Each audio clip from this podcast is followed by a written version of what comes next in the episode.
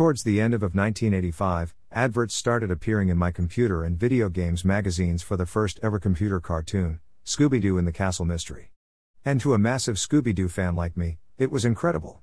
They were clearly Spectrum screenshots on there, but they definitely looked like nothing else, except maybe what a Spectrum port of something like Dragon's Lair might look like. Which, the following year, we'd find out was more or less the case. Anyway, as 1985 became 1986, previews started appearing that hinted at an interactive story involving a spooky Scottish castle belonging to Shaggy's aunt, presented as cartoon action sequences that you directed to solve the mystery. And yes, it really was like a Laserdisc game crammed into a 48K spectrum. As the months passed, the big double page, full color adverts kept coming, but no sign of any game. Then in March 1986, in an Elite Preview exclusive, C&VG said despite what you've read in other magazines, Elite still plans to release its computer cartoon adventure, Scooby Doo in the Castle Mystery, for the 48K Spectrum. But towards the end of the article also says that it won't be in the heavily advertised form because there wasn't enough memory left to make it playable. And, of course, what we eventually got at the end of 1986 was the fantastic, but utterly brutal Scooby Doo, an arcade platformer take on Kung Fu Master, with some of my favorite graphics ever on the Spectrum. As much as I love what we finally got, I still look at the original advert and wonder what could have been. And I would have gotten away with it too, if it weren't for you meddling 48k of memory. If only Sir Clive had come up with 128k a bit sooner, it might all be different, but that's the tale of my very first encounter with a game that weren't. Wasn't. Fast forward to Christmas 2021, and I received a wonderful new book called The Games That Weren't, written by Frank Gasking and published by my favorite retro gaming book peddlers Bitmap Books who are responsible for all kinds of equally wonderful stuff on my bulging bookshelves, but nothing that bulges quite as much as this 644 page hardback behemoth.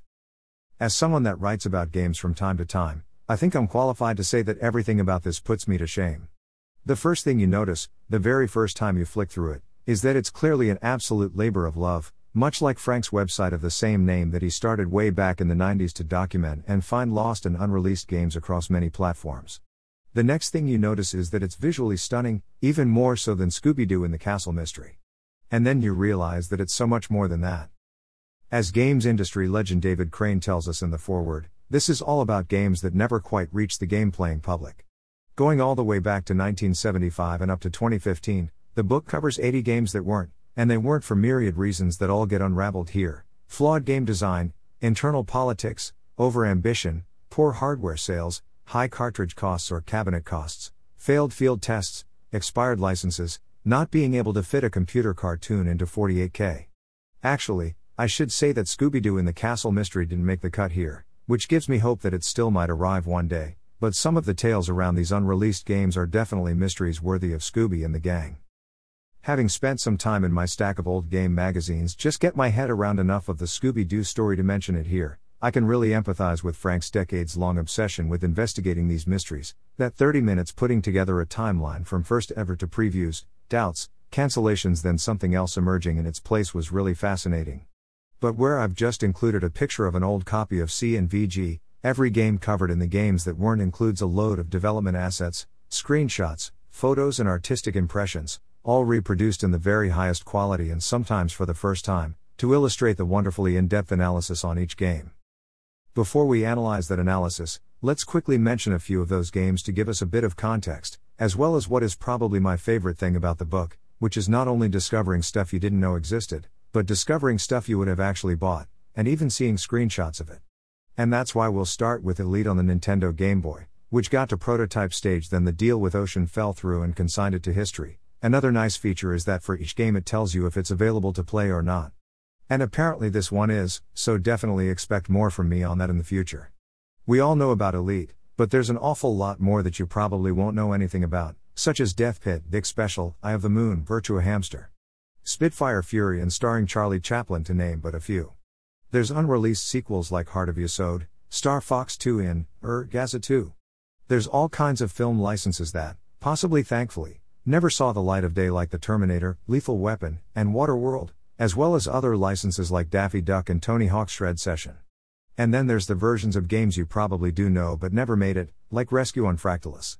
Or Bubble Bobble, Ridge Racer, or The Last Ninja. As I write this, the last game I played before I went to bed last night was Arcade Archives Frogger on Nintendo Switch, so I reckon that Frogger 2, Swampy's Revenge on Nintendo 64 is the perfect place to talk about the actual meat of the game analysis you're getting here. It starts with a title screen summarizing the reason it weren't, cartridge costs in this case, then the year it weren't, 2000, the developer, the platform, and whether or not it's available to play. Then we get some background history why Frogger epitomizes 1980s arcades, the aim of the game, its reception, and its ports. Then we get into what happened next. In the case of Frogger, it obviously never stopped being released on different platforms, but there was a Hasbro remake developed by Millennium Interactive in 1997 that leads us directly into the non sequel. When Hasbro wanted a sequel, Millennium weren't available to do it, so they approached Interactive Studios. We then hear from Philip Oliver, and then the project's technical manager, Matt Cloy, who talks about the team and how they set about developing the game for the Nintendo 64. We get right into the development kits and all the juicy technical details here, right from the horse's mouth, as well as some great detail on the process of developing, then moving on from the earliest designs. This turned into very much a 3D game, in stark contrast to the overhead 2D original, with complex geometries and some wild sounding environments that weren't too far removed from Super Mario Galaxy, years ahead of its time. But Hasbro didn't like it. Needs something more traditional, more 2D, more like Frogger. So then we hear about how it was all stripped back, the action became more immediate to the player, and a story was introduced involving Swampy the crocodile being jealous of Frogger's fame and fortune. At this point, we start getting some really nice detail about how the game actually played as levels took shape and started to be tested and tweaked, and then there's some substitutions made in the team to bring on some experience and make sure the game was brought home as planned. And then it was all brought down with a bang. Hasbro got cold feet on increasing cartridge production costs and lead times, and the prospect of any profit was becoming risky, so at 70% complete, the Nintendo 64 version was canned. Now we jump to the PlayStation, PC, Dreamcast, and Game Boy Color versions that did eventually make it into the wild, reviewed okay, but never really had a chance to sell properly because after a year Konami said they wanted it removed from sale because the license had expired. Now we get into the fun part of years then passing, glitchy prototypes sneaking out into the hands of collectors, and later builds appearing that featured things like placeholder sounds from other games and Pac Man styled frog spawn collecting that would never have made the final cut. Finally, we get to what happened next, where we are now with availability of the various unfinished states online, and how the developers feel about the project in retrospect. And as we've already discussed, all those written words are supported by some beautiful visuals, in this case, a full page unpublished advert for the game, including the Nintendo 64 logo at the top, and a selection of half page, well curated, and well defined screenshots that serve perfectly well to bring the game to life. It really is an incredibly polished package, and that's all for just one of the 80 games. Now, not every game gets the thousands of words of research and interviews that Frogger 2 gets, though an awful lot of them do, but regardless, you can see the care, attention, and passion that's gone into every single feature on every single game.